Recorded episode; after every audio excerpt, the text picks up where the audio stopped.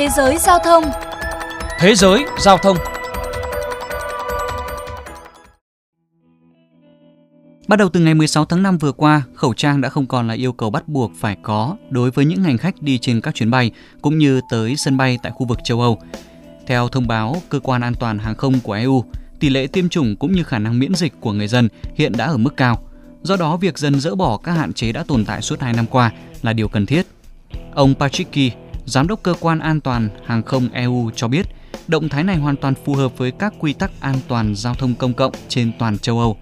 Tuy nhiên, cơ quan này vẫn khuyến khích việc đeo khẩu trang để đề phòng dịch bệnh. Đối với hành khách và phi hành đoàn, đây là bước tiến lớn trong quá trình bình thường hóa việc di chuyển bằng đường hàng không. Tuy nhiên, hành khách nên cư xử có trách nhiệm và tôn trọng sự lựa chọn của người xung quanh.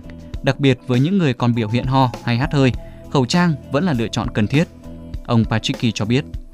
Việc nới lỏng quy định đeo khẩu trang đang được thực hiện không chỉ tại EU mà còn tại nhiều quốc gia và khu vực khác nhằm kích cầu ngành hàng không và du lịch hồi phục trở lại. Phản ứng trước những động thái này, không phải người dân nào cũng đồng tình.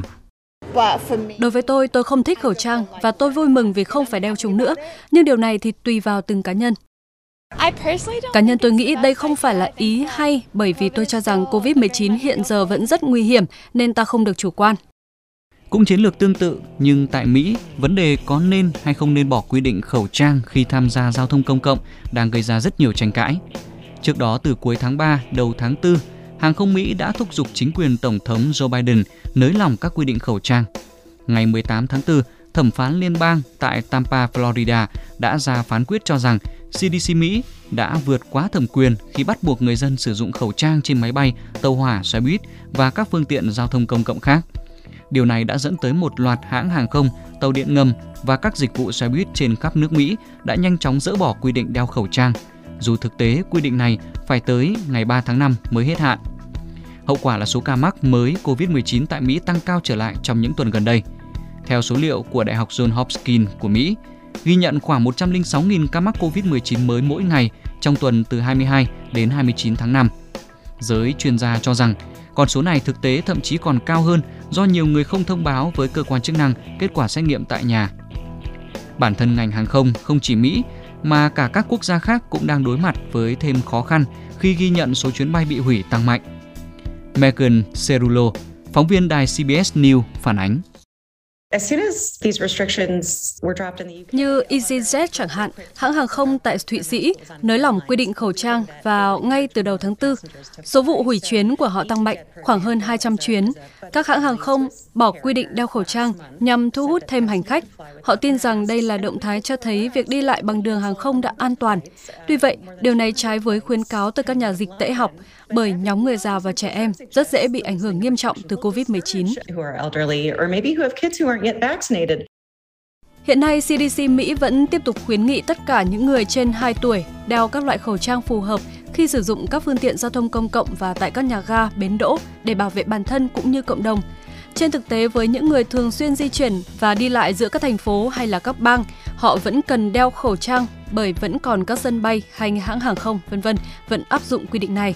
Điều này khiến cho nhiều người bối rối bởi họ không nắm được cụ thể thông tin về khu vực nào thì áp dụng quy định hoặc khu vực nào thì không. Ông Dennis Nash, giáo sư dịch tễ học của một trường đại học Mỹ chia sẻ.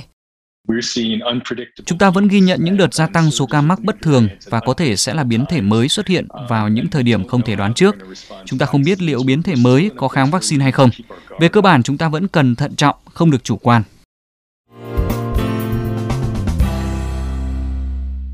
Trở lại với Việt Nam, dù việc đeo khẩu trang vẫn là quy định bắt buộc khi tham gia giao thông công cộng, nhưng chúng ta cũng đã áp dụng nhiều biện pháp nới lỏng hơn. Chẳng hạn như việc tạm dừng yêu cầu xét nghiệm COVID-19 đối với người nhập cảnh từ 0 giờ ngày 15 tháng 5 theo chỉ đạo của Thủ tướng Chính phủ. Trước đó, vào ngày 27 tháng 4, Bộ Y tế cũng đã bỏ quy định dừng khai báo y tế đối với người nhập cảnh. Hiện nay, trên phạm vi toàn quốc, dịch COVID-19 cơ bản đã được kiểm soát. Dù việc nới lỏng để kích cầu du lịch và hàng không là điều cần thiết, nhưng chúng ta vẫn không nên chủ quan trước tình hình dịch bệnh. Cảnh giác với dịch bệnh, nhưng cũng không thể quên nhiệm vụ hồi phục, phát triển kinh tế xã hội. Do đó, các quy định phòng dịch, trong đó bao gồm các quy định đeo khẩu trang trên các phương tiện công cộng, phải chăng đã đến lúc được rà soát và điều chỉnh cho phù hợp với thực tế hơn. Đến đây, chuyên mục Thế giới Giao thông xin được khép lại. Hẹn gặp lại quý vị và các bạn trong các chuyên mục tiếp theo.